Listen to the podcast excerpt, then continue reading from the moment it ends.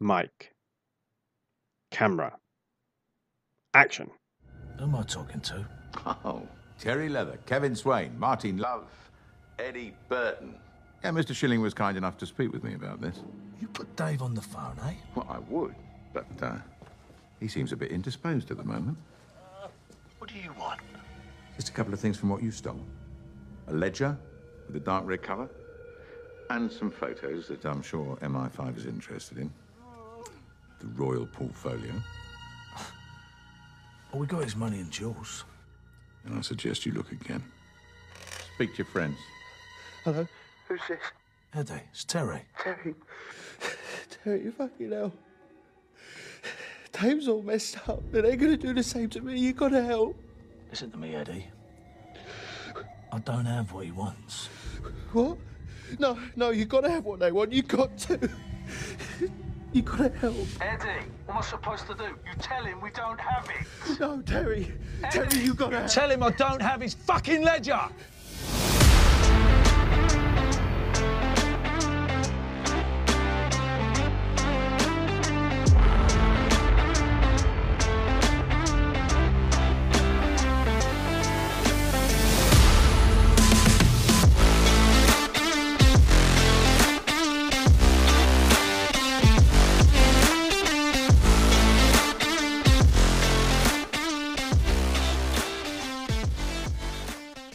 Welcome back to the Filmography, the show dedicated to watching every credited film from an actor's complete back catalogue, from past debut through to present day in chronological order.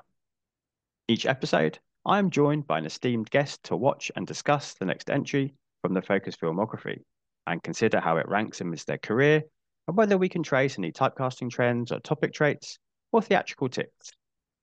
For episode 18, I'm joined by big brain Blake Byles to discuss the 18th big screen appearance of the Stath in the, based on a true story, Cockney crime caper, The Bank Job.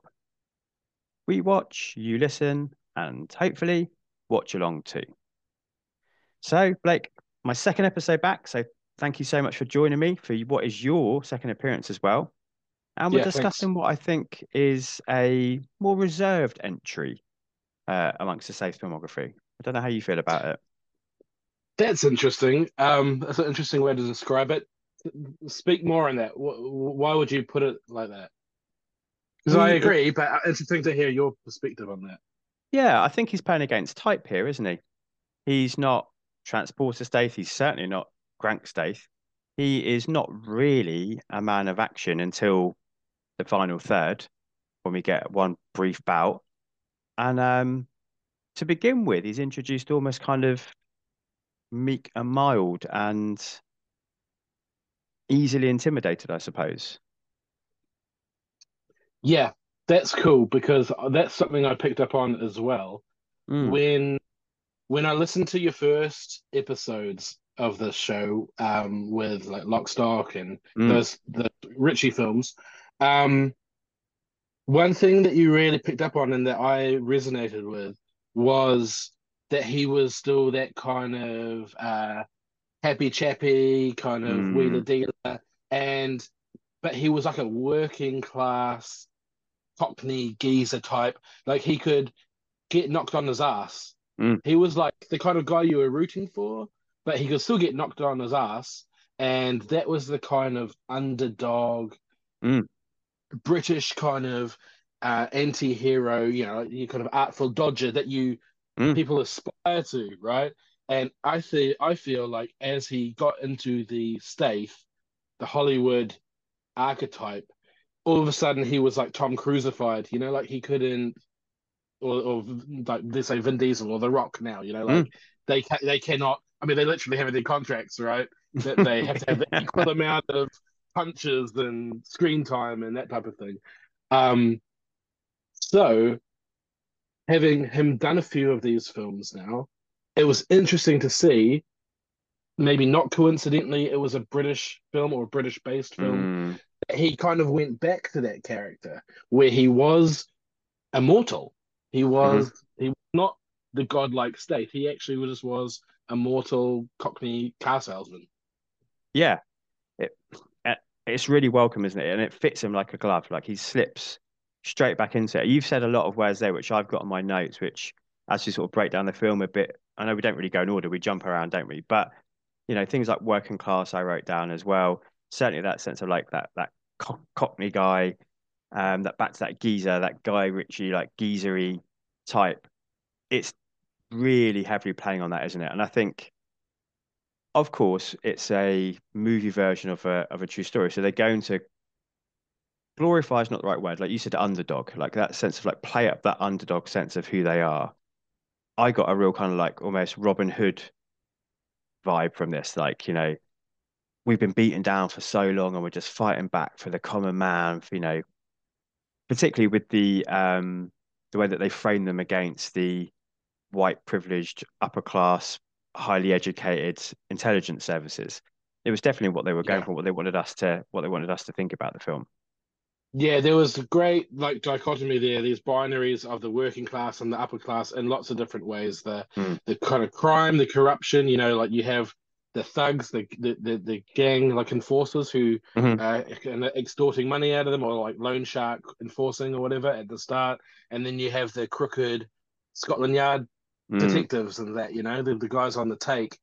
Um, you have the kind of working class, kind of on the street Soho strip club and then you have this elite brothel, you know. Mm. But that the um David Suchet's character was an interesting pivot point because he owned both of those. Oh no, he didn't, did he? He owned the strip club, and then mm-hmm. there was the madam that had the other. That's right. Those, those, those different worlds was so interesting, and it was a really deliberate thing. And yeah, welcome, like you say.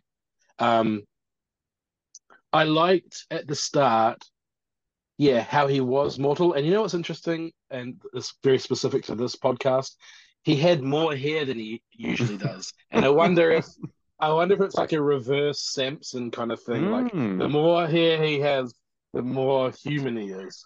I love that idea. As a man of much hair, a, a fine mane, and a, that I'm looking at, you know, it's going in every direction. All directions. Absolutely, yeah.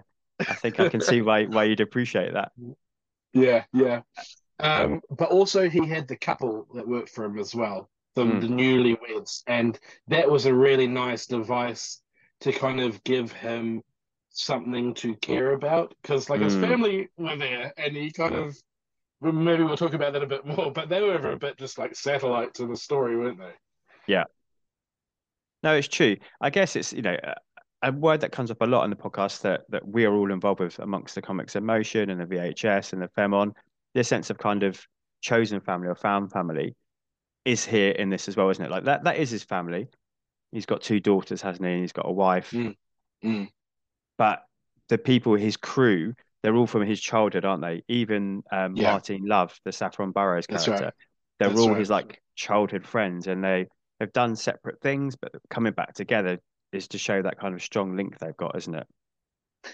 And that's that's a really good point, and it's a good time to bring up Saffron Burrows' character Martine mm. because she is the thread through it all. Because she, as from what I from what I gathered from the story, I just watched it last night.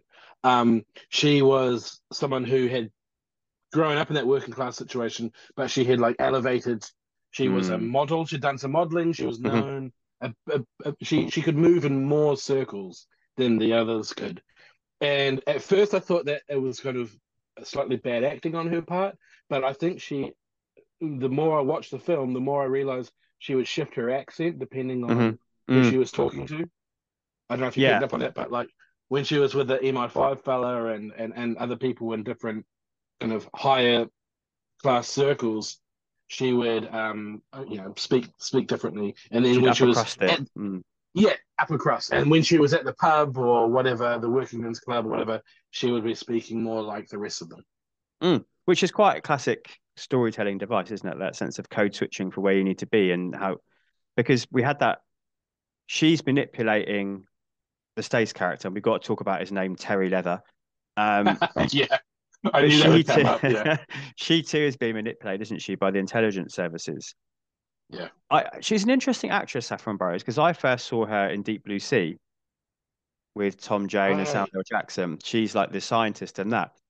But I, I think this might be her first role, and she is literally a model turned actress. So she's Right. not having to act that much, I don't think, here in terms of understanding that transition of somebody who has performed in a silent capacity to somebody who has to Mm, perform mm. in a communicative capacity. I think, you know, that's quite interesting. I think she's a little bit underrated. I she I think she has the curse that a lot of really good looking people do because she is like really beautiful. You can understand why she's a, she was a model in that people focus on her looks. It's interesting, isn't it, that like you can only be you can only be talented at you can only have like one gift Mm, people's mm. minds, right? So if you're insanely good looking, you know, like as we are, we uh like we can equally be talented in other areas, and Mm. yeah, and but, uh, especially. Yeah, someone like Brad Pitt would get it right, but like I think it's especially put on women as well. Yes. Um, at the start of the film, I wasn't really sure about her acting, but then it soon became apparent I was feeling it about everyone, and I Mhm. I feel, and I'd be interested to hear your take on this. I feel like, and uh, my wife Ali watched it with me as well, and at, at the first maybe fifteen minutes, we were like, "Hang on, what, what, what what's going on here?" yeah, and I yeah. think it was very quick. And so I think there's an element of the direction there where you want tension, but it also felt as a viewer to be, hang on, what's going on? Oh, this is, and and maybe that forced the way that the actors were perceived because that feeling of rushness felt uh, apparent in the writing and acting as well. No, I think you're spot on. I think that's really insightful. There's way too much going on at the start of this movie because they have to establish all these tangents, don't they? I mean, the, Yeah, the main through lot, line, yeah, the main through line is this based on a true story. Like this bank job on Baker Street really did happen. Very like I watched some behind the scenes stuff and some like actual footage of you know the the ham operator from the movie. The real guy was in this interview and they played some of his actual recordings of the of the the night it happened. So a lot of that is based, you know, really quite truthful, particularly that middle act when they do the actual robbery. Other than the fact in real life it was three weeks, and I think this was it was two days. The rest of it was pretty accurate.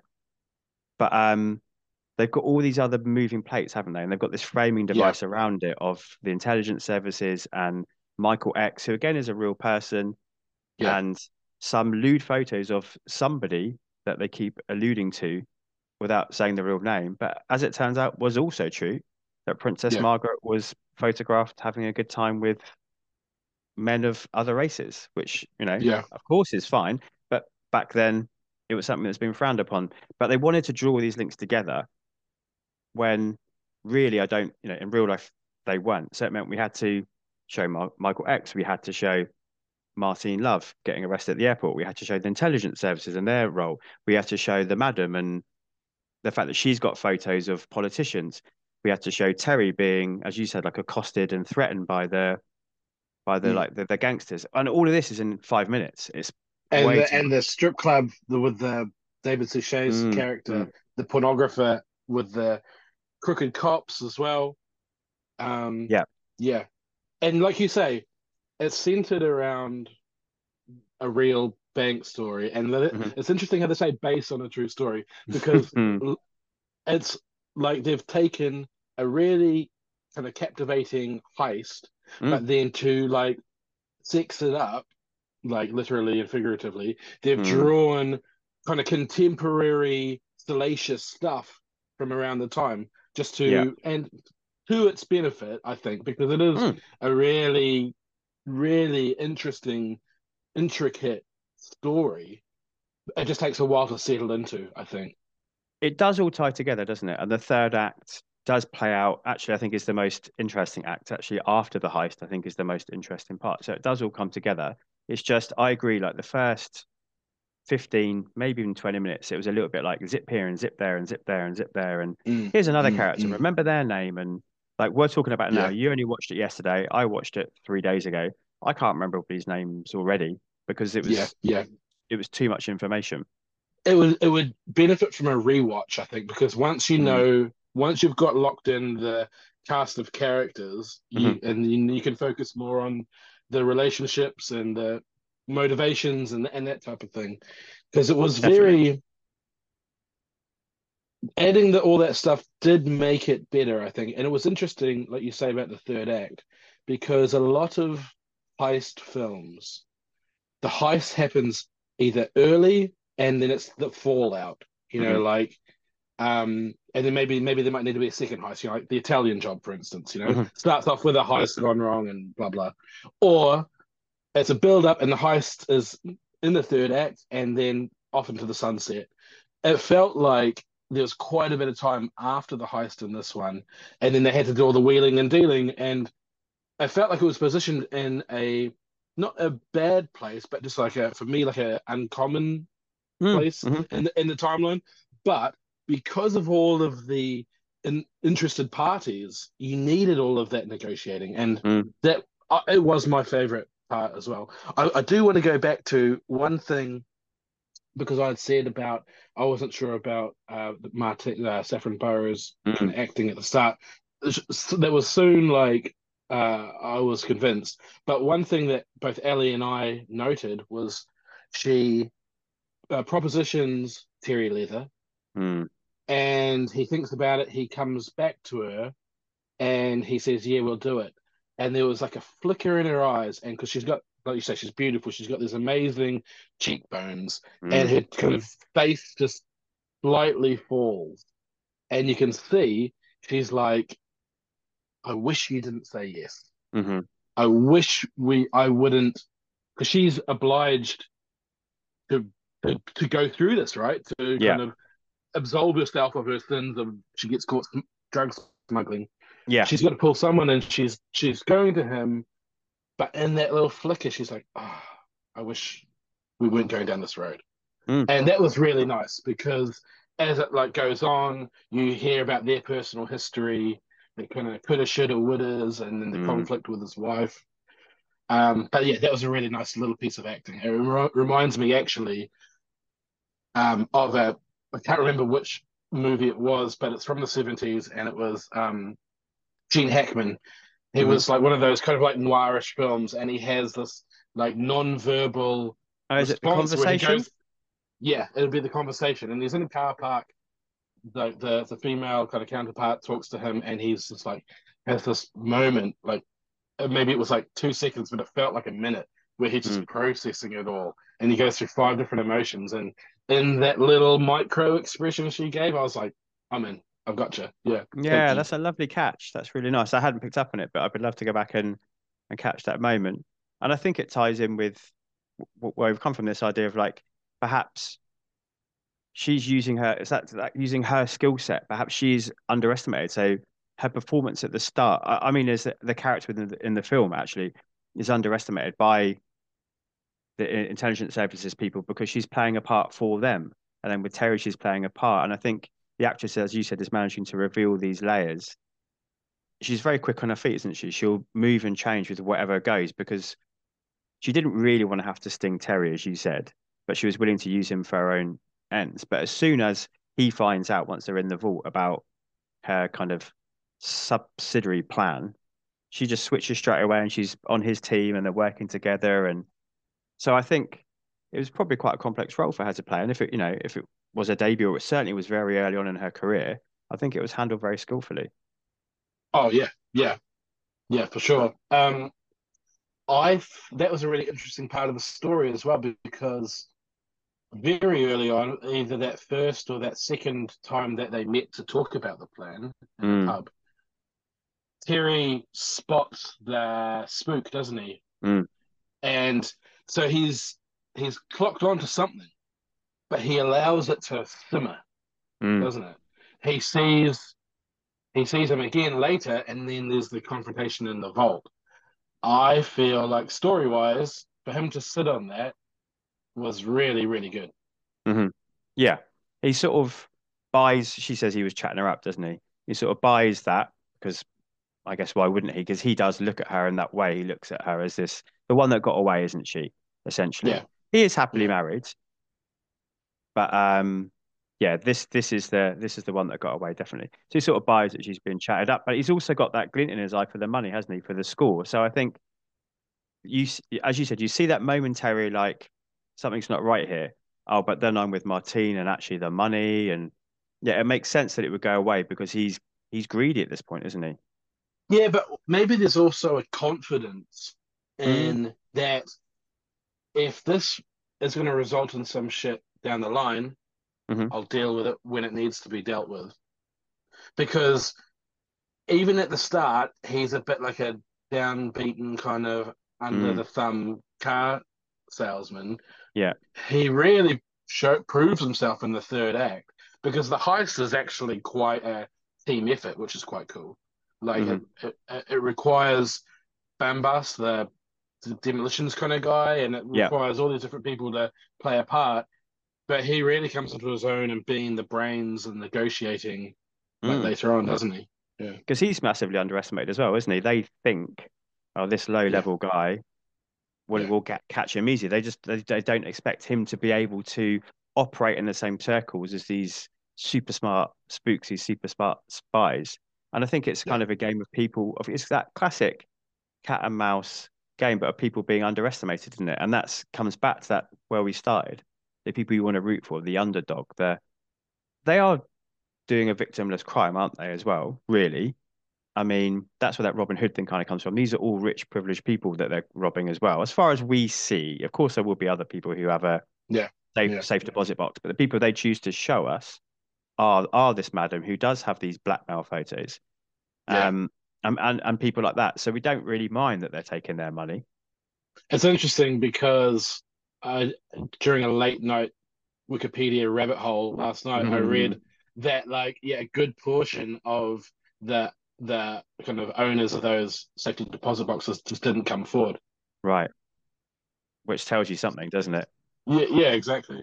Yeah, And you know, I think you, we probably had some of the same stuff. The sense, that, you know, the real robbers, if you if you believe the claims that they made, they did find some salacious photos, and some of the stuff they left as like evidence out in the vault for the police That's to find right. when they turned up. I think they said they found some child pornography photos, which they were like, yeah, "Oh, exactly. these are going to get left, and they're now going to get caught." And so there is almost like, yeah, like that her that that heroic sense, and it does come right back to where you started with that kind of Britishness, that underdogness. We always like to pretend that we're we're these underdogs fighting, and these characters do really fit the state because that's where we saw him start.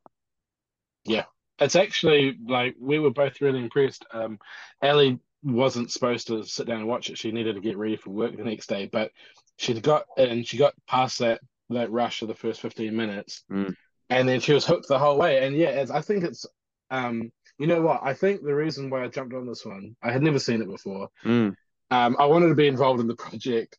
Uh, I looked on like IMDb for some of like the highest rated ones, and this is like probably his highest rated or one of his highest Mm. rated films on IMDb. You know, whatever you give that kind of currency. But um, I really rate it, man, because it takes it takes that character from the Ritchie films, but it doesn't have that like high that kind of the high octaneness of the Ritchie Mhm. films, the the kind of um it's not as masculine feeling in its No. production and its storytelling. Mhm. You know what I mean? I do. Um, and it's a more along the line where he's got getting his chops, you know.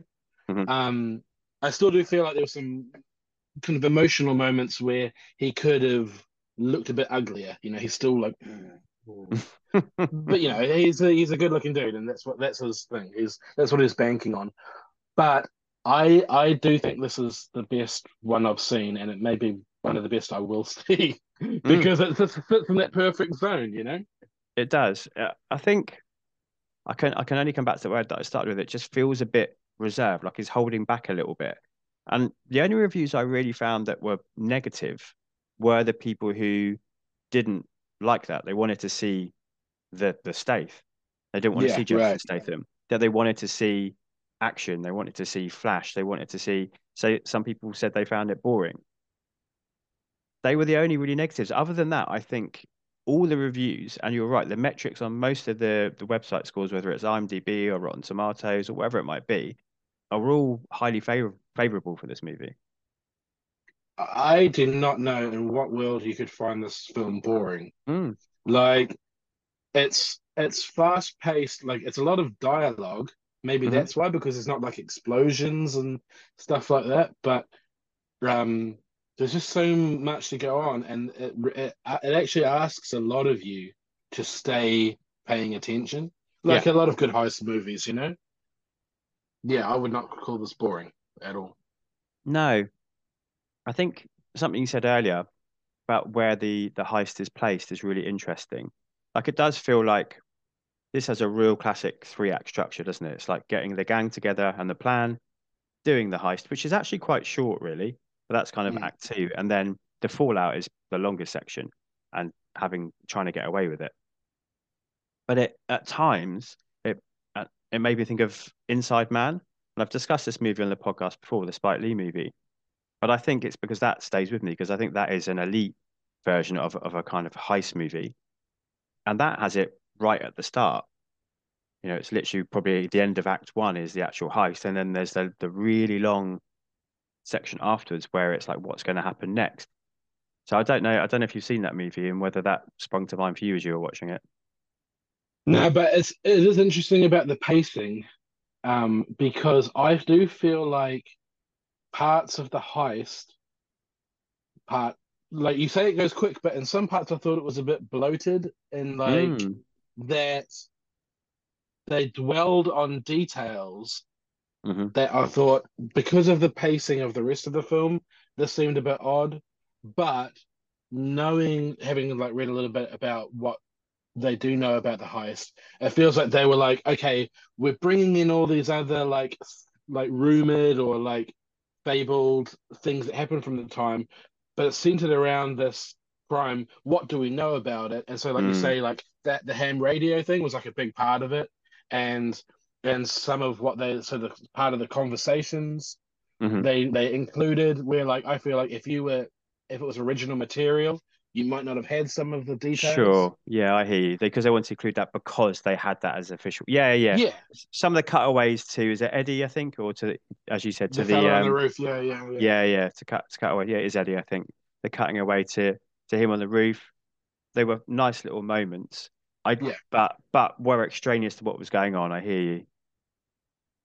It's like it's like for because it's in the because I knew nothing about this one this Mm. this robbery, but it's like in the cultural like zeitgeist, right? So it's like in the consciousness. So that's kind of like they wanted to acknowledge those pieces, right? Yeah, definitely. Um, I really but- liked the moment when um Terry Leather falls through into the like the Yeah. crypt. we we, really we, cool. we we shrieked. It was like really shocking. Yeah. and and and pays off really well. Like it's kind of a shocking moment, and then the discovery and the discussion of it being a play crypt, and then the the joke of like, oh, I hope these aren't the last guys that were trying to rob the bank. Felt really Yeah, organic. Like Statham laughs, but it feels like Statham laughs, not Terry Leather Yeah. laughs. It's a really nice moment. So I wonder if it was ad libbed or it, it, it, that whole scene. I think works really well. it's good that kind of camaraderie of it because. Thinking about how much they would have had to have been doing that tunneling, it would have been a quite like it's not sexy the logistics of doing having to tunnel through that stuff. So just No. to have a little bit of a more actual space and Mhm. like time space to have a bit of banter amongst the group was was needed in that moment, Mm. I think. Yeah, definitely. I think that's the it's the only bit which they they fabricated for the film as well. I believe they used explosives to get in, didn't they? Rather than That's right. yeah. looks like a really cool tool. I want to have Yeah, a that lance, thermal lance. the That thermal lance, yeah. So I read that they that, that they u- they used it, but it didn't it didn't suffice to break through. Mhm. But yeah, that was really cool.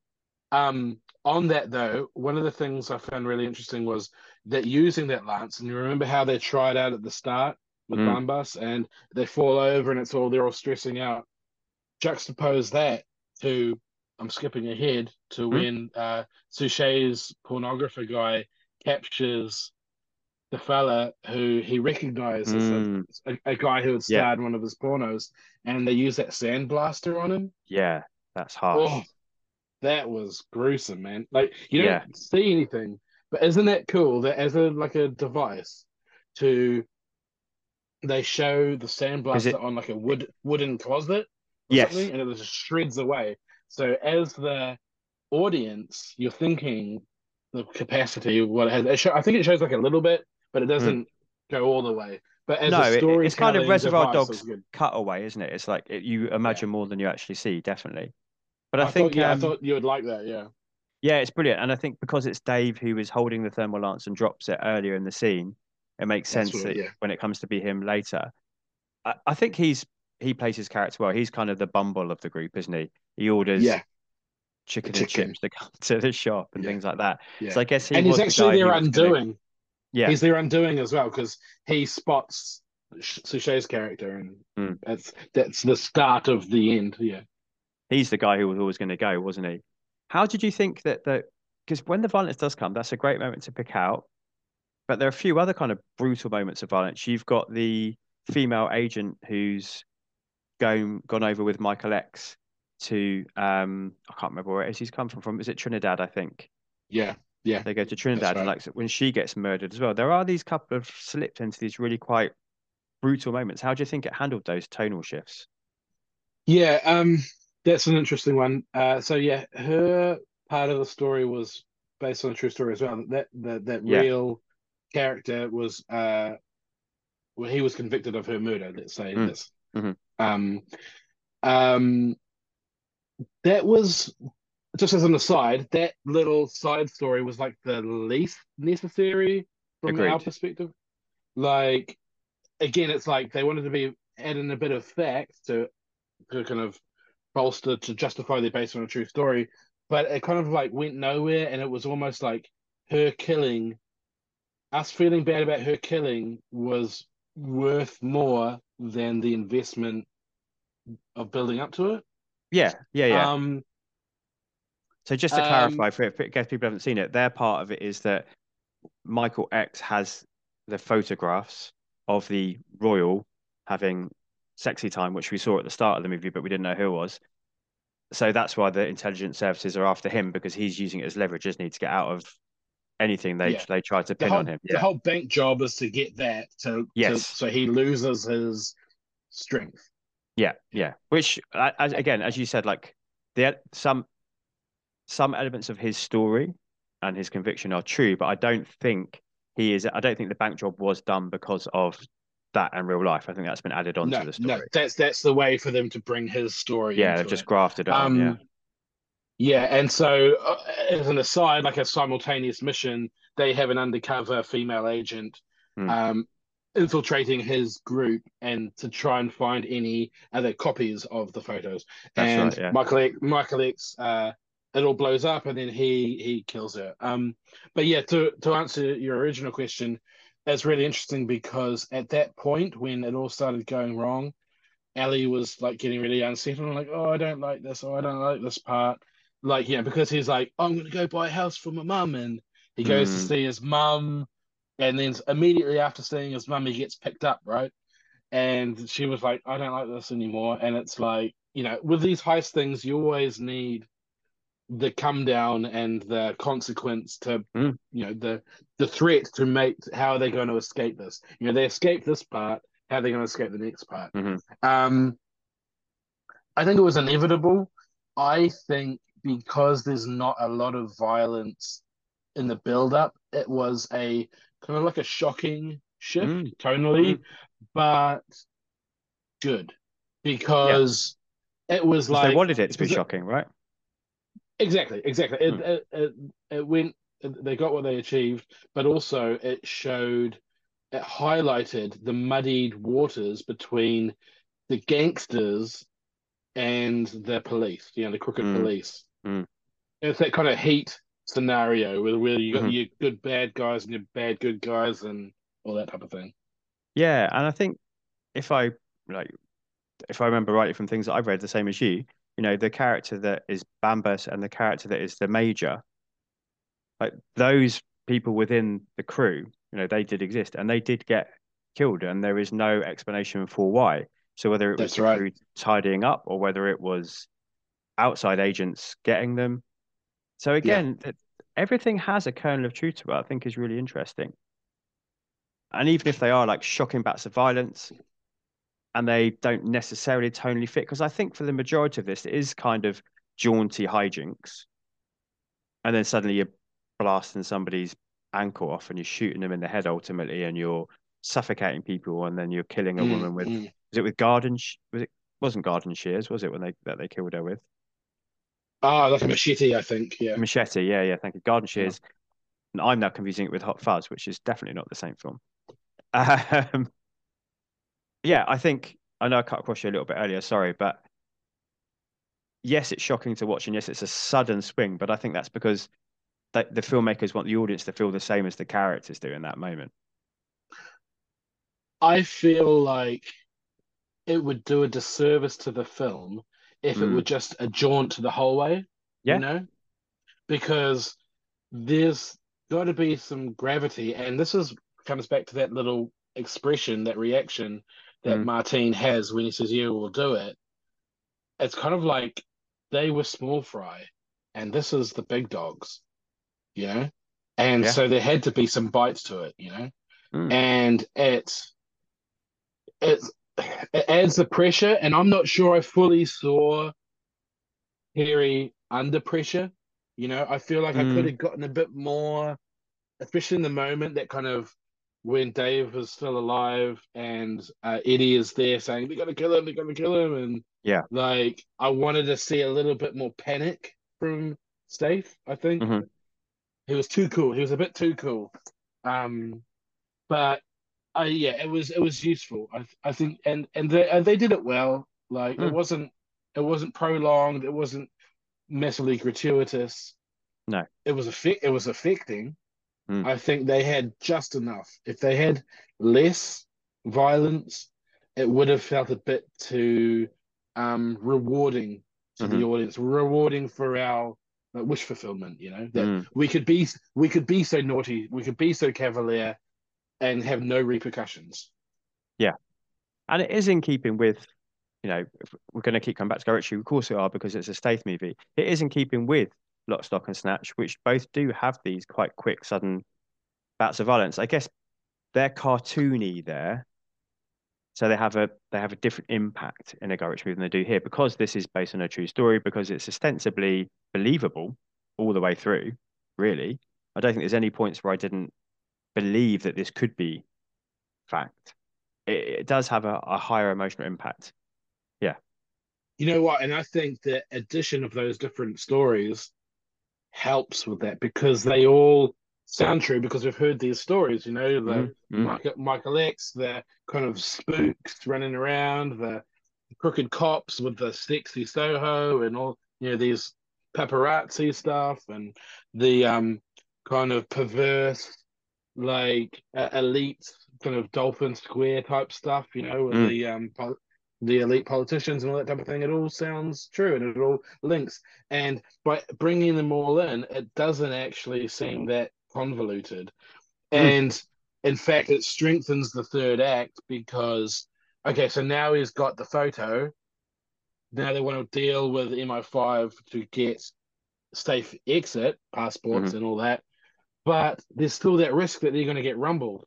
Mm. So by having the ledger, it's they've actually had to pay a price, the death of Dave and all this other stuff, to actually know about the ledger because it was just in the van dumped in with all the junk.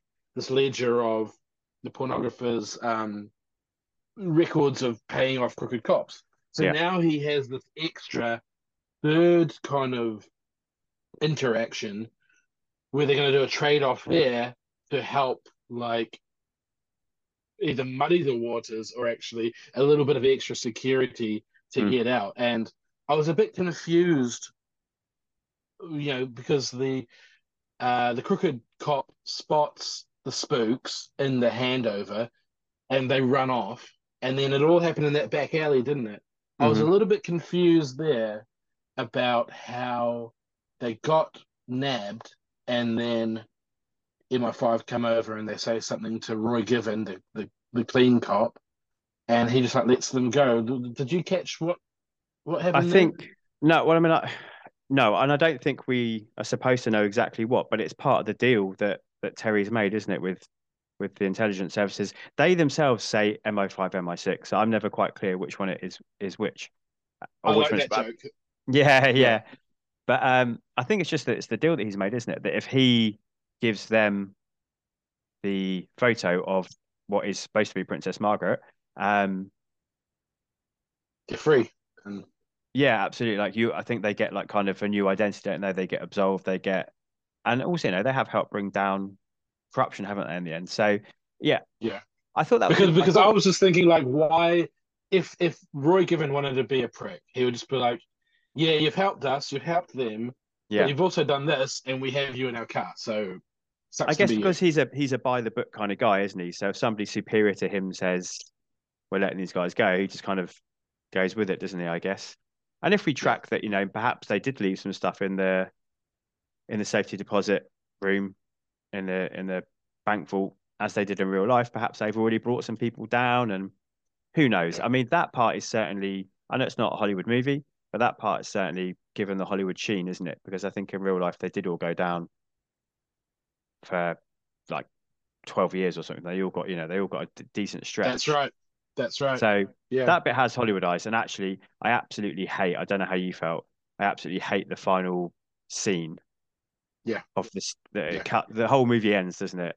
And then the Stath, it cuts to some beautiful crystal clear water somewhere. The Stath is swimming, he's caught a fish on his spear and he pops up out of the water to his wife and daughters. I thought that bit felt very tacky and very, very cheesy. Yeah, very saccharine, and it, I felt Mm. like I felt like he didn't deserve. This is interesting, actually. I hadn't really thought about it like this. He didn't deserve it. Like he worked hard for that job. He worked hard to get the future, Mhm. but I don't think he deserves to have it with his family. To be honest, He certainly doesn't deserve the complete like golden sheen future, does he? Because he sleeps with Martine whilst they're in the the vault, doesn't he? And he, Yeah. and and He's also honest. just the whole risk, the whole risk he's put through. What Yeah, thinking yeah. the whole like because think about once they know who he is, like the, the, the, his whole family couldn't have been at risk, you know. that's true. And he But- doesn't like move. Just stay in the house, love. Just stay in the house. Oh, okay. Yeah. So, uh, but but we need uh into the sunset kind of thing. So what Yeah. could have what if it w- wasn't for Terry Leather to finish with him? Where would it go? You know, like uh would it follow Martine? Would it follow the other fella? You Kevin, know, yeah. like Kevin, because because that was an interesting one. We haven't mentioned that because he also had this thing with Martine, right? and Mm. he was always the kind of like hang dog, like puppy, puppy love kind of guy with her. He was actually more sympathetic character than Terry after He was. because he had no Mm. real skin in the game. Like he hadn't really done. He didn't have the problems of the family, I suppose. No, Because yeah, I felt we it, it felt like it had a bit of a sour taste at the end. Yeah, not I agree. only because he just holds up this skewered fish. It was like you Yeah. could have probably enjoyed paradise without that. You know. you know, when I was watching it, I watched it with my partner with Emma as well, and um, we've definitely got to talk about the, the representation of women at some point before we we finish. Other than Martine, of course. I think the character of Terry, I quite like the moment when his wife calls him out and did anything happen with Martine, and he just owns it and he says, "Yeah, it did, and I'm really sorry, and it didn't mean anything." And at least he's an it shows that he's an honest guy and he's willing to own up to Yeah. his mistakes. So I guess that's the the get out of jail free for for that moment. And although the state is the lead star, he's the title name and he's the guy who's behind the plan. It is really, as you said, kind of Martine's story, arguably. Yeah. Because it starts with her getting picked up in the airport and then her then manipulating Terry. So I think actually narratively it would make far more sense for that scene to have been Martine. Yeah, yeah, for sure. So it's in her going back to the airport with a suitcase and a little smile on her face and starting off on her next life. Because if you think about it, like Terry's end point there is the start of Ray Winstone's life and Sexy Beast. You know, it's like Sure. it's yeah. like he's just gonna probably get back into the game somehow or or whatever. But it's like Martine, you they had more that they could have done with with her. Hmm. I think There's a sequel Yeah. to be told about Martine. There's not about Terry. exactly, exactly. Hmm. You're right. So, as it was mentioned, let's talk about it. Buns and boobs. Lots of buns and boobs in this movie. yeah, yeah. there is. It is was a little bit uncomfortable for the first few minutes, I'll be honest. sitting next to the, my partner because I just I've I've seen this once before, like when it came out years and years ago, and I'm no prude. She's no prude. You know what I mean? We're, we're human. We we have a child together. You know, we all know how that happens. I'm not, you know, we're not prudish about that kind of thing. But I was a bit Yeah. like, whoa! I was watching a Statham caper movie. This was going to be fun, and suddenly Yeah, yeah, this is really in my face. Yeah. That took me by surprise as well. Um, a pleasant surprise, but it took me by surprise. um, especially as it's a bit weird now that I've been doing my research and kind of reading up about Princess Margaret. Like I didn't know that much. Like I knew she's a Mm. bit of a socialite and that, but to like look at that real person, and especially like to see like older photos of her, I think, but like this was a known person, and they're like insinuating not just the events, but that this is her. You know, Mm, mm. These are these are her breasts. Yeah, yeah, But- yeah. But I do think maybe there's a decision that because it's at the start of the intro, they're like frolicking in the sea. You see this uh, topless woman who we uh, you know, is insinuated to be Princess Margaret, and then later on, there's like frolicking in a bed, Mm. like a menage a trois or something like that, um, done in soft focus, Mm. and because it's focused on a photographer taking photos, which are the photos that we've been talking about. So I wonder if they felt it was less weird to show breasts first in a separate incident and not show any nudity you know, in the act. Sure. I hear you. Yeah. Um, then later on, you have the kind of pornographer strip club element. So you need to so, show what David Suchet is doing, and Mhm. um, so it was quite a lot of You have the brothel, of course, as well, don't you? And Yeah, it, but it, and the brothel, it all happens yeah. in that that bit. We were talking about that like early kind of montage of all these different people. It's just kind of like here's buns and boobs, here's more boobs, here's more boobs, here's more. Yeah, I don't know. It just a gradual or like it just at times I don't know if it felt like it added. Yeah, no, you're right. I that's a really nice explanation for the early part. I I like that, but the rest of it was titillation, really, wasn't it? It was for the It sun was a- It was for It was a bit salacious in a way. Hmm. Um, it showed, although I mean, I'm you know I'm I'm I'm exploring here. It showed the raucousness of the kind of working man's strip club on the streets of Soho, and Mhm. then it juxtaposes with this like high class brothel Mhm. where I don't remember the nudity so much in that because you're drawn to these elderly, pasty Mm. white bodies of these elderly men, and you see them again in the photos. And because of the flash photography of the photos, the women in their kind of leather and lingerie don't stand out as much as these writhing, contorting, Mm. um, gammon politicians.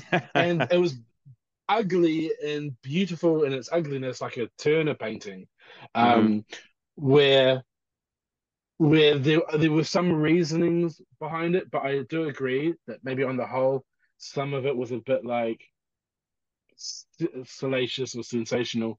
And Yeah. one tidbit I remember from the trivia was that, according to Roger Donaldson, the director, Mm. one of the worst days of filming was the strip club Mm. because they had all these women in lingerie, but contemporaneous to this time, most of them were shaven, which doesn't really fit. So they had all these merkins, you know, we know merkins, right? Like hastily made, and then they were like slipping about and just looking like rubbish, and it caused some great aggravation, apparently. So Apparently, tough life being this, a director.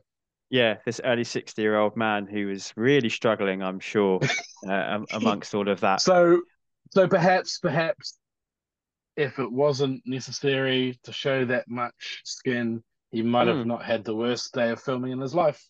No, I think it just always comes down to intention. I think you, I think you're doing more work because of who you are than what was actually in the film. I think it just kind all all of this stuff always now, as I've grown older, of course, and wiser, and you know, in my twenties, hooray, boobs, um, which is when I would have first watched this film. But now, as a mid forties year old man, uh, you know, I'm not in that place, and I think I need it to be there for a purpose. And I think Yeah, you know, you, yeah. you talked about that scene with the politicians. I think is really interesting. But I think I still feel like in that scene we need to be judging the politicians for the way they are treating these women as objects. But I don't think the camera does that. And it's that That's male gaze. Yeah. It's that male gaze, isn't it, that we see from the director. And it comes down to the director's vision for me here. I think what you're doing is putting on a really interesting reading of it. And I, I totally hear it. And I think it works much better in the later scene when we see the politician, as you said, in like the BDSM type stuff when he's all been in leather and chains and he's like whip me harder and stuff, isn't it? I think it works better there. But I think the even the high class scene for me felt like it was a man wanting to film attractive women for the sake of doing that. Yeah, right, right. Yeah, there could definitely have been ways it could have been toned down for sure, for sure, and still and still portray what they needed it to be. Yeah, I think so. But I think I think you're right. I think you've got a really interesting. I think those scenes need to be there to show the sleazy side, the high end side, to show the worlds we're operating in. It's just yeah, how they choose to depict that. And and again, let's come back to Martine and actually um, Terry's wife as well. You know, neither of them are shot in that way. I don't think. Wendy, isn't that's, it? That's a good point. Yeah, yeah. They're not. They're not like really sexualized at all. They're they're really well put together in their costuming and, and makeup and all that type of thing. Like where people might not have always looked so done up. Mhm. Um, like a lot of the men don't look as put together. Mhm. Um, Terry Leather, there was a lot of leather in this film, but There was a lot of um, leather. Yeah. but um, That dude could wear that leather jacket. That is not not a problem for him. it's interesting how mostly those two female characters are based around their relationships to the men, though, like Terry mhm. and the other guys. You know, like Yeah. uh, Martine was the one that got away. You know, regardless to of like her just living her life, having her own struggles and that type of thing. Yeah.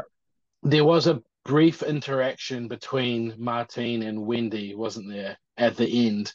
Yes. And it felt like it had a potential for a bit of potency, but it Mhm. almost felt a bit throwaway. Like she, Martine says something to the effect of, uh, "If I I asked him to run away with me, and if he would, I would have wouldn't have given you a second thought, basically." Mm. Which was a cold line. It was like Yeah. quite cool, but like I felt like it was not given the time that Mhm. it could have had Mhm. to, to to balance out the relationship dynamics a bit a bit more. Yeah, it was. I, I agree. Agreed. I thought it was a well-handled moment in terms of the actresses and how they did that scene. But uh, again, I think you just said something really interesting there. Only in order to come back to Terry's story. Yeah, yeah. because then Martine comes, uh, leaves Wendy, gives Terry the kiss goodbye, which again ballsy move, but Yeah. and then and and and then Terry and Wendy like look at each other and give them each other like the, the nod, like she's like, "Oh, all is forgiven," kind of thing, you know. absolutely. Yeah. yeah. So yeah, again, like you say, yeah, it, it circles back to enables Terry to be that kind of guffawing guy in the water and his lovely, beautiful family gazing adoringly at him in, in the final scene. Hmm. It's just a cliche, isn't it? Like all the, the brothels and the, clubs, they're a cliche that I think I can I can do without now. Like I get it. Like sleazy men go to sleazy places. Show me the outside of it. That's actually enough for me. I know what goes on behind there. You know, I've seen it in movies. I've been Yeah. on stag do's. Um, I've spent unfortunately some time in that world. Never enjoyable. Always uncomfortable. So yeah, I don't know. I think unless it's got a specific dramatic purpose, I just you know it, it feels a bit. It's another area that feels cliche and feels like just could have been done a bit better. I think for me. One thing I will say about that is that I think that Suchet's character was an interesting um, linchpin between the worlds.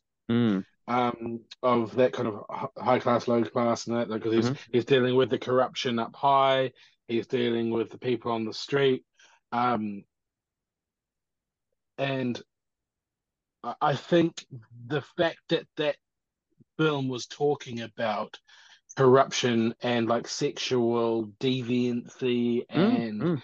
um all that like in the kind of upper echelons of society politicians and uh the landed gentry and all that i think that was a really good aspect to have in it because like Yeah. you say in the real story they apparently they in the real crime they they, they left the photos of uh, uh, you know, allegedly they left the photos of uh, a politician uh, abusing a child or something like that. So it's kind of like the working class folks are like, this is fucked up. Mm. We don't need this, but we'll leave it here so you guys can deal with it. And the tragic, the tragedy is, and this is another thing that the film brings in, this thing about called the D notice. I I never heard of the D notice Mm. before, No, but it's neither. where the the higher ups, the MI5 or the Royals or whoever, I guess, who has the power, can put like a, a injunction on the press, like to silence the press, like kill this story. We do not want this story. Mhm. And you know, sadly, these things come up. You know, Dolphin Square and all these like abuses Oh. of power come up all the time, and then they just kind of drift away, and we start talking about migrant boats and that type of thing Yeah. instead. You know, and so in some ways, I can forgive elements, salacious elements of this film Hmm. because they're talking about something that should actually be discussed a bit more. I mean, it remains relevant, doesn't it? I mean, you know, royals abusing their power. It feels like that's still somewhat relevant now in 2023. Couldn't possibly say Mhm. why. Mm-hmm. Um, the Stath. Let's come back to the Stath a little bit. So he, we've said like he's a bit more reserved. We liked his performance by and large in this. You said um, he can wear a leather coat very nicely. I think for me, like par- partly seeing him come back to this world is feeling that kind of cadence in his line delivery in this just feels like oh, that's sort of, you know, like that warm blanket feeling. It's, you know, the state is back where he should be. As much as I love him being, you know, the action guy too, but there's just something almost every line at times had me like, uh, you know, like butterflies in my tummy or just feeling happy. I could, I could feel M next to me being like, oh, yeah, there he goes again. Like, oh, oh, he's off with the Stath again. Yeah. Yeah, there's a musicality to it, I think. Um the way he talks and that kind of the the it's the accent, it's the kind of graveliness, that's the it's the rhythm and it's it makes it really it really kind of typifies that underdog character that we're talking about because it's like he sounds like a like a person of like the streets, like the working class and that type of thing Mm. but the musicality of it gives it like he's he's up, he's ready to go. He's a bit of a blagger. Um, speaking of blaggers, just another little bit of trivia off to the side. I I I read that the writers of this also wrote wrote Auf Wiedersehen Pet, Mm. and the the the the name Terry was it Terry Leather was the connection. Oh, connection yeah, yeah. that had a character in Auf Wiedersehen Pet for Terry Leather who was this ex-con or whatever we were done on this. But I just wanted to I just thought about it because Auf Wiedersehen Pet is the favorite show of uh, another blagger, our good friend uh, Chris, Chris Phelps from the VHS Strikes Back. So I just the, I, the, the the the connection there I couldn't pass up. So yeah. I love it. It's like six degrees of Chris Phelps. Absolutely. Yeah. yeah, yeah. I, I I- like him. Like I said earlier, this uh, for me is like the key point Statham. He's Mm. still got his he's still got his foot in that kind of streets of East London, Terry Leather kind of world where he um he's a little bit uh, infallible. He's got a little bit of weakness, but he's going to rise to the occasion. But he has also that charisma, the confidence, and the he can you know swing his fists a bit and charm the ladies as he does in the uh, you know the Hollywood stuff. Mm. well. Yeah, it's true. I don't think we see this Stath enough nowadays. I think he's too, he's risen to a, a place now, hasn't he, because of the fast movies and even something like the Meg, perhaps, you know, these, as- again, as much as I enjoy him in all of those and I like all those films, he's risen to a place now where perhaps it's difficult for him to step back into that role again a little bit. Yeah, there's more box sticking with those kind of franchisey big marquee movies, you know, where you people go to them because they expect X, Y, Z, you know. Whereas this felt reminiscent of other films he'd done because of the world, but it felt more a original character in a Mm. way, you know. Mhm. I do. What did you think about the moment he gets to bust out some action? So it's right Yeah. in, isn't it? Said, it's in the alleyway, and the handoff, as you said, hasn't gone well. The corrupt cops have legged it, and they've got his They've got what he loses his little satchel thing, doesn't he? Which has got That's the, right. That's right. Got the got the ledger and got stuff. the ledger, and so he goes after them. and his passports. Yeah. Yeah, Um. Yeah, it was good, and it was actually like you mentioned earlier uh, about how late it came. It, it was that point where I was like, "Hang on, wow, we actually haven't seen anything like this Mm. until now." I think it was handled really well. I feel like it was very. The choreography was good. The it was filmed well. It was filmed in that Western style where you always cut. You know, you they make the swing and then it cuts to the impact. Yeah, cut on the Unlike hit. that, Yeah, that, unlike that kind of Hong Kong stuff where you see it all. Um, So it's of course it's going to be be filmed like that, but it was done very well. It was a very brief period of time. Um, he said he looked strong. He looked like he was going for it. Um, I just from a personal standpoint, I've had kidney stones before, so I was actually really feeling for Sachay's character. Because Sachay's like in the build up, he's like feeling, oh my kidney stones, and he's popping Yeah. his painkillers. And so when he's doubled over and he's getting like picked in the guts and that, I was just like, oh, oh no. So my, my allegiance kind of shifted a little bit at that point. Yeah. But yeah. I hear you. What do you think? I loved it because, of course, we do. We love it, and then he kicks a brick out the wall, doesn't he? Which is a cool That moment. was that was uses cool. brick. That was cool. Yeah. I just wonder whether really is it in keeping with is that that's the Stath, that's not Terry Leather. I think Right, really it should have been a more street brawl, rough fisticuffs. It was, you know, kind Yeah. of skilled martial artists, which you know we forgive and we and because we love seeing it. But really, it was it's a bit It was slick. Yeah. out of character. It was slick. I think um maybe we needed to see something beforehand, like Mhm. a hint. If he'd done that with the Um, the heavies that came at the start, perhaps. Yeah. He's That's, like, no, that's I've chosen I've chosen not to do that in my life anymore. I've chosen not to do that because I've because of my family. I'm not. Yeah. That would have worked. Because they bit better. visit they visit twice, I think, or three times. But maybe if they they come early, they rough him up or whatever, and he goes by. Had to come back a second time, had he got a little bit involved, Mm. then we would see he was capable. But it would also be like it would also show, oh shit, he's actually running out of options here. Mhm. Like like because he's not only is he failing to pay his debt, he's now messed with the enforcers. Even more motivation to go on this crazy Yeah. uh, heist. and, and then- and then we've- we've- out. Yeah. We've had a taste, and then it makes more Mm. sense later on. Yeah, no, you're right. It was slick. I think by that point in the movie, I was happy for it to be wrapped up. Yeah, you're Um, brought the in, and yeah, Yeah, the the, the, the, the, brick thing was a cool idea though, because you do think, how is he going to get out of this one? Because that's interesting. That even the fact that we think, oh, lucky he got that brick, because otherwise he might have been buggered. Mm. Hollywood Stath, we wouldn't Yeah, have yeah. even had that thought, right? So that even that that there goes to show that Terry Leather is still human to us, because Mm. we think, oh, well, well done. yeah, yeah. That's fair. That's fair. I thought there was some really interesting stuff spoken about, like behind the scenes. That um, Roger Donaldson, the director, he described the Stath as an English version of Steve McQueen. So I think he'd said it about him, and then I saw a press junk. I watched a bit of a press junket where the interviewer said it to Jason Statham, and there was such a sweet little moment of his little face was like, "Oh, that is a comparison I'm so happy with." You could just see he was like a child would Yeah. be like, "Oh yes, that."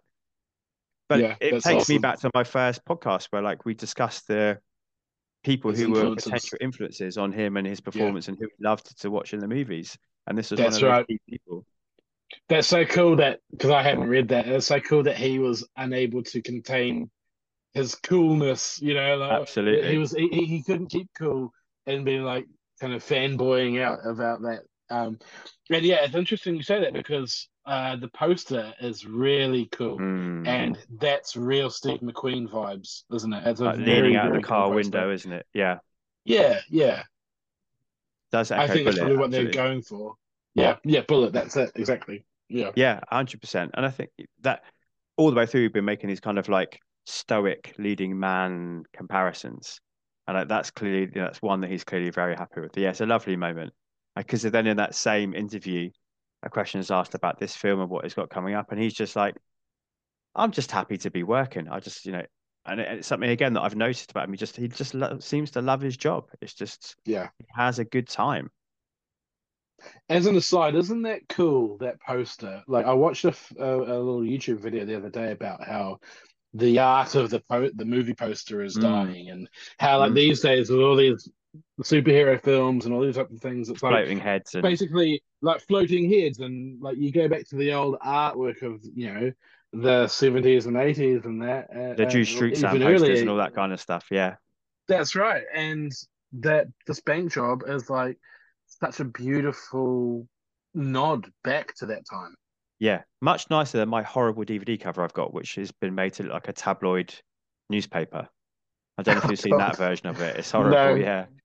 Put it on It's the crap. Discord later on so I can Yeah, I'll send look. it to Yeah. you. Well, But oh, and also has like it's got like the red banners in it. One of the titles is something like Royal Court in, you know, like oh, I can't think what word they would use. Royal Court. Yeah. I'm not headline writer, you know, in compromising The ro- position or something.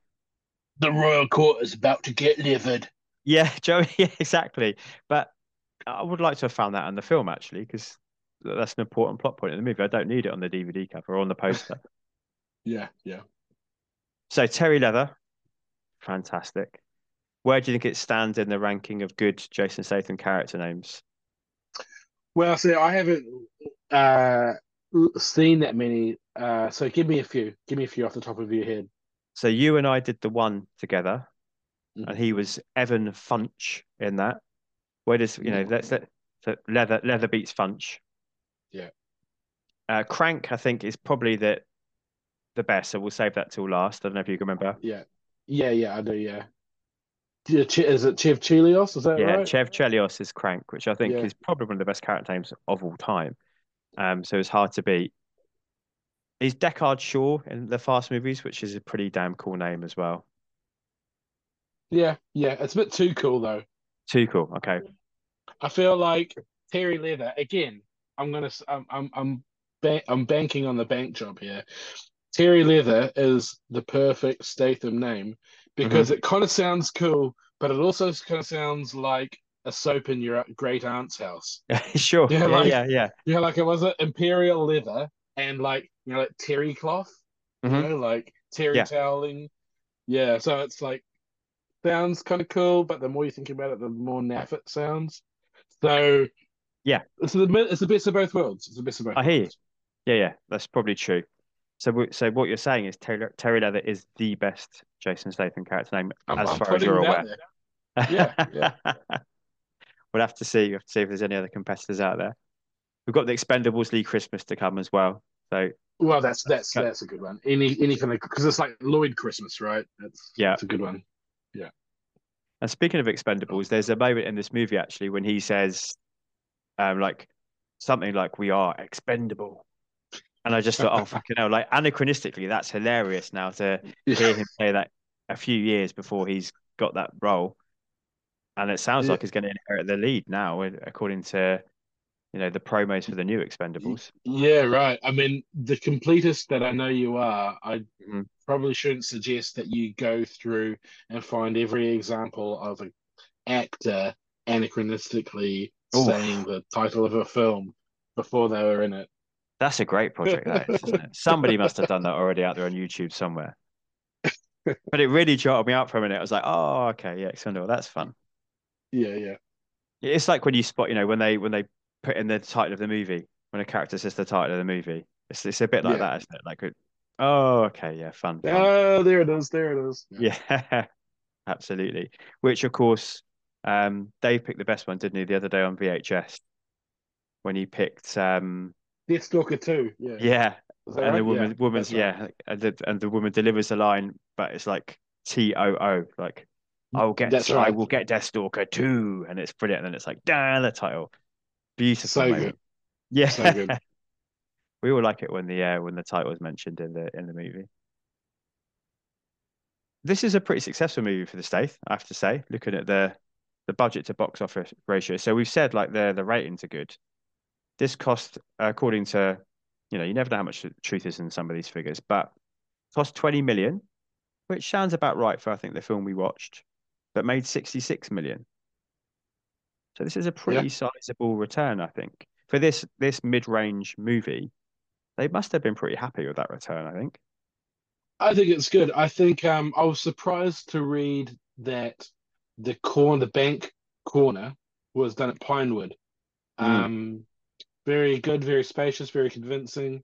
Mm. Um, they did a few location shots. They did some tube stations, took the place of different ones because of upgrades. You know, Demodernized, raise yeah. that. Um, I there were a lot of actors that I recognized, but they weren't like huge Mm. names that would blow the budget up. I don't think. I can't No, remember. that's true. Maybe. Um, but it's it's interesting about the draw, isn't it? Because it's like, who do you think would go to the cinema to see this? Because Mm. I love I love heist films. I love period things like this, and like the, the the time period fits the heist genre, all that. Like we talked about the conversation earlier, that that kind of era of film. Um, but like these days, you know, with the kind of oversaturation of superhero films and all those types of things, this film feels like a very mature film. Mm, You it's know, true. so from a cinema from a cinema going perspective, I I feel like I wonder if had this film been released 20, 30 years earlier, Mhm. could it have made more, you know, like adjusted for Mm. inflation? Yeah, yeah. I mean, it wouldn't get released in the cinema now, would it? This would be a direct to stream. It would, wouldn't it? And it's Yeah, no kind doubt. of depressing to think about because it's a fantastic film. Yeah, you only get the the big budget, don't you? The big budget, and you get the you know the well backed indies. Now, really, that's what you get in cinemas, isn't it? This is that mid range which seems to have dropped out of cinemas completely. Yeah, no, this is a, a Netflix, Amazon Mm. Prime kind of deal. Yeah. Yeah, this is a this is an original that you'd watch and stream at home. Yeah, absolutely. which from my perspective, like I can hardly get time to go to the cinema these days, but I feel it is very um lovingly cinematic, you know, Mhm. like I feel like Roger Donaldson and his team Mm, have gone to make a cinematic heist, you know, like a cinematic film, you know, like very, very like homaging Mhm. heist films, 70s, British Yes. gangster films, all of those things, you know. I like that. so it, it, it, it deserves its day, you know. Yeah, I think you're, it's it's a cine literate movie, isn't it? And I think it's probably quite a peak on a lot of the people behind the scenes. I mean, yeah, the writers, uh, is it Francis and La Frenais, or I may have got that mixed up the wrong way, but you know, they've been successful on TV. As you said uh, Clement and La Frenais, sorry. Yeah, they've been successful on TV, but haven't had big success at, at the cinema, I don't think, in the movies. Like Donaldson had earlier success, and but not really much after this. I really like the score for this. I thought, you know, look up the composer, like who did the score, and it's a name I don't recognize, and again has had some success in TV, some stuff in the '90s, Wayne's World and California or Encino Man, depending on where you're from. But yeah, this was felt like a good moment for all of them. I think. Yeah. Not to be repeated, sadly, really. I feel like when you're at the cinema like that and it's such a conscious effort and to see a film like this you would come away happy. I feel like on this on the surface had you not looked into it anymore it might get lost amongst Mm. the streaming options you know? And especially like i mean it's a cool poster but in some ways it's like you don't really know what you're getting. It's not really that indicative of the film even though it's a very cool poster. Yeah. Like it kind of looks like yeah like a Bullitt like it's going to be like drive or something Yeah, like, like as that a wheel man. Yeah, yeah. Yeah, exactly, exactly. Um, yeah, I'm glad I've seen it. I'm I'm really glad I've seen it. Yeah, Yeah, and it, that's good because obviously, as you said, it's a first watch for you, and you took a risk on a pick. So I'm glad it worked out. yeah. Some Letterboxd reviews before I get your final word. Please, please. Have you come armed with any today? No, I didn't have time. You've I been was too busy, I was yeah. thinking about it. Yeah, yeah, yeah. I I would have loved to. So, um, but even so, I'm I'm, I'm waiting to hear it fresh. I'm I'm looking forward to it. Good. All right. So Tom Marinara, I think I said his name right. He says the ideal would have been Jason Statham dragging a giant safe through the streets of London, but this is pretty damn good too. which I, you know, I'm, I think he's amalgamating Fast Five, and I can I can see that. Like Samson, as you said, Samson like Stath, like, come on. Yeah, yeah, yeah, right. I don't, I don't get the Fast Five reference with the Stath, but so yeah, it's a bit of a. Have you weird not seen. Fast Five? No, I haven't. I've only seen like the first two. So Okay, so the climax of that is quite literally them using fast cars to pull a pull a safe through the streets of Rio. okay, yeah. No, I'm glad this film landed where it did. Fair enough. Sorry, Mr. Marinara. Yeah. Nice idea, but but not for Blake. Bridget says, "Okay, the thing about Jason Statham for me is I love him. I think he's compelling." Me too, Bridget. Me too. Not so much a review of the film, but I mean, it was a good review of the Stath, so I wanted to include it. Uh, Ghostman says a compelling caper with some interesting twists. The bank job is a solid vehicle for Jason Statham to flex his acting muscles. Here, he does what every British actor loves to do to play a gangster, and Statham, as everyone already knows, is very capable of that. What makes the bank job stand out is how it allows for Statham to deepen this archetype of his and to play to more complex emotions than what he's usually asked for. Although there's a subplot regarding black leftists that could have been handled better, overall the bank job is entertaining and a skilled heist picture with some interesting surprises regarding the intersection of organized crime, corrupt law enforcement, and the British royalty. Yeah. Wow. That's that's a pretty spot on uh record of it, I think. Um second use of compelling, and I think I agree, it's a very compelling tale. Um I like this idea that they've put about the mythology of the British gangster, which is Mm. something we've kind of alluded to a bit. Uh, it's interesting to hear their take on Statham as that. Um, and that's something I didn't we didn't really talk about that much. I, I would have liked to have done a bit more research because I don't know that much about Michael X, Michael DeSantis, I think his name No. is.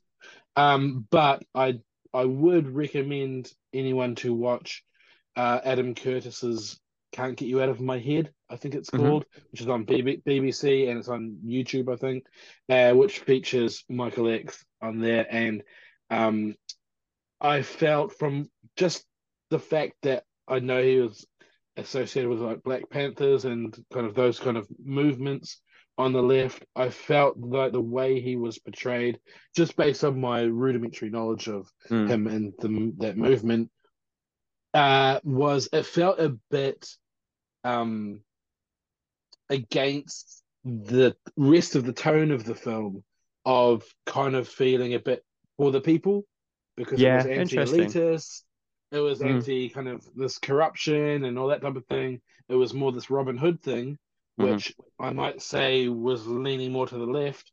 And from what I kind of know, uh, Michael DeSantis, Mi- Michael X, and uh, the Black Panther kind of movement and all that it was more to the left. And so he was seen to be more this kind of despot, you know, Mm. like a Yeah.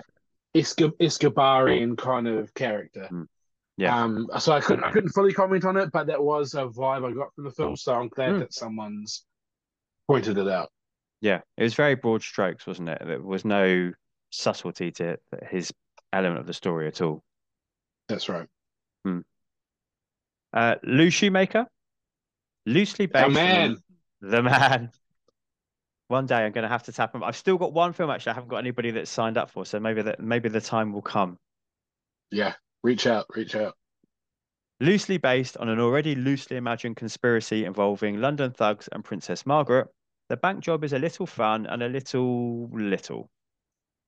The film revolves around a group of small-time crooks led by Statham who get roped into stealing blackmail photos of Princess Margaret at the behest of MI5.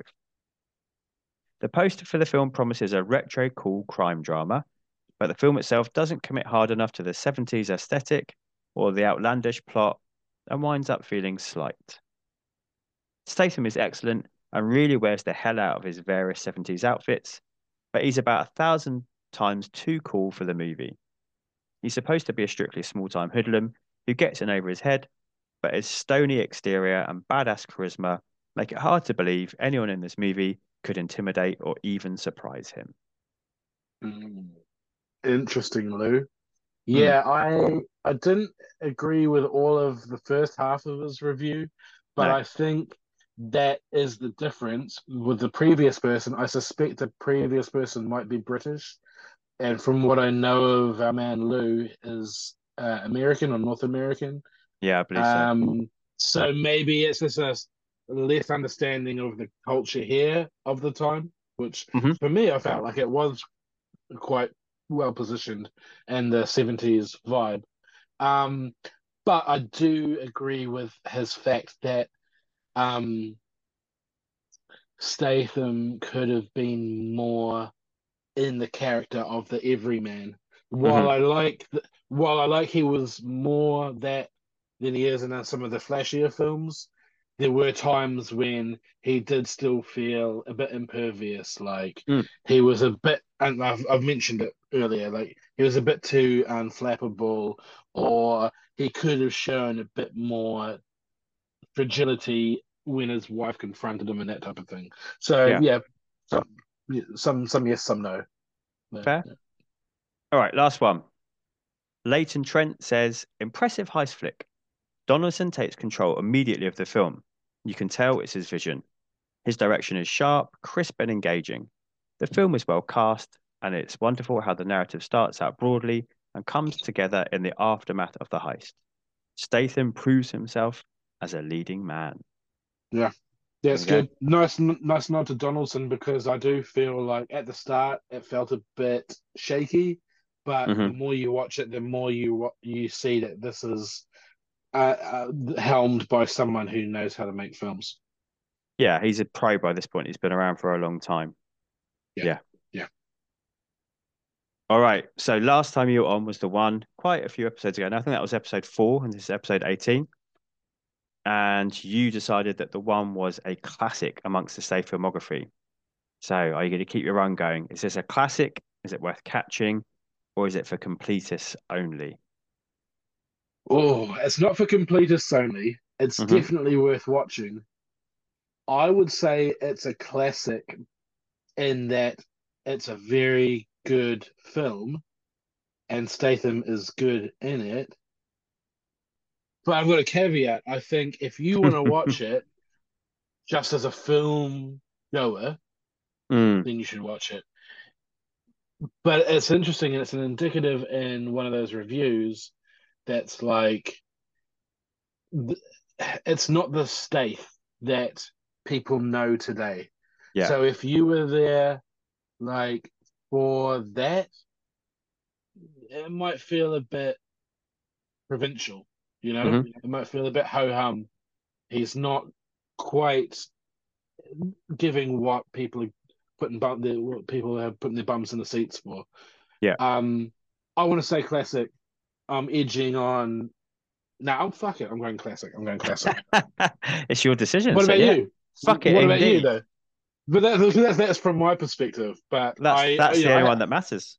this is the most looking at the timeline now this is the like the most recent film i've seen of his so that whole journey that Mm. you, you you've already been on i can't speak so much for that but Mhm. from my perspective i'm glad i've seen this film regardless of the fact that statham's in it so as Yeah. a statham movie i think it's a it's a classic what Yeah. what about you though I think that's the only rating we need, mate. That's the only rating. I think, um, yeah, I think I put it in worth catching only because of what you said, in that I don't think it's not a great leap forward, which, you know, I think you made a great case of arguing. I wouldn't have put the one as a classic, but I think you made a great case of arguing why it was. It was that first time we got to see that first breakout for him that I think this offers a kind of a look back as well as a look forward in that he's a safe bet to to lead a movie now because he's got this skill set, but also remember this is where he came from. So that's probably why. i wonder who who might you position in this role if it wasn't the Stath? Mm, Like, not to say that it's not possible. Mhm. Clive Owen, yeah, someone a like good that, shout. you know? Yeah, Um, what kind of film might that have been, you know? Like, yeah. I feel like it's not necessarily this is it. I think this is why maybe I I would almost go into the worth catching is that while he's a leading man in it and he's he's good at it, I don't feel like it's really a Stath the Stath kind of film No, because someone else could have done this and it could have been a, still a good film. Mhm. Um, he does well. He looks good in it. He does everything right.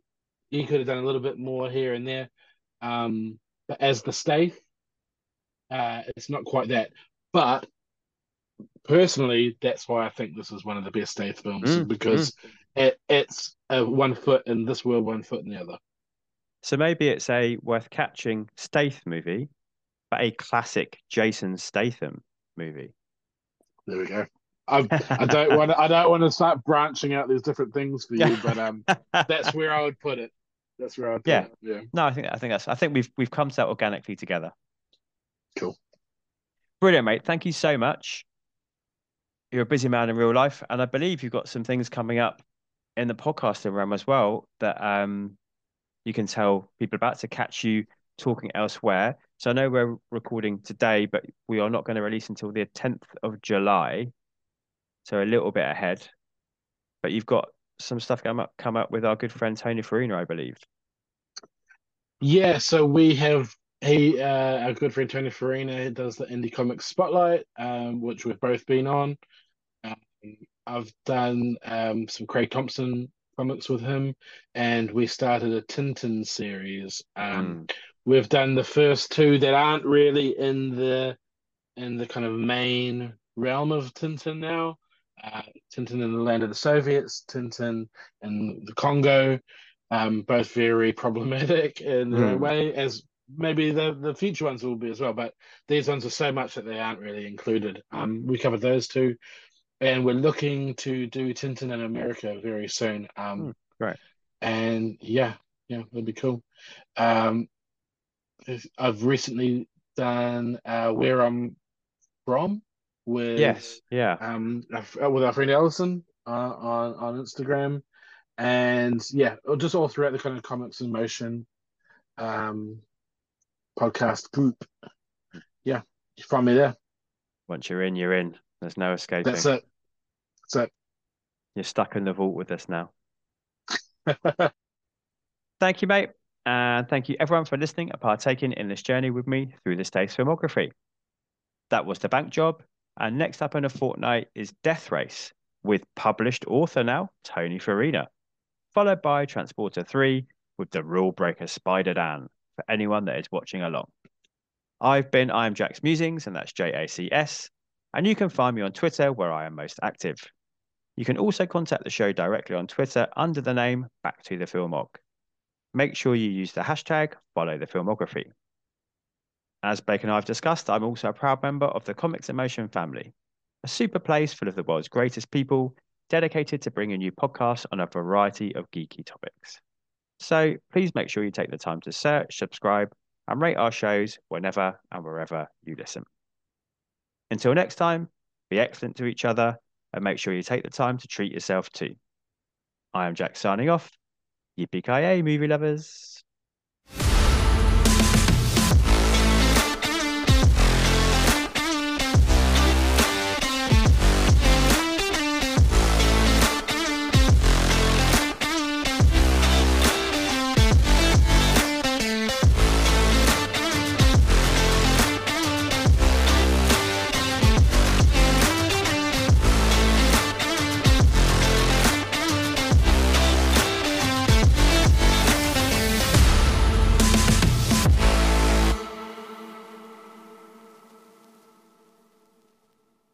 Cut.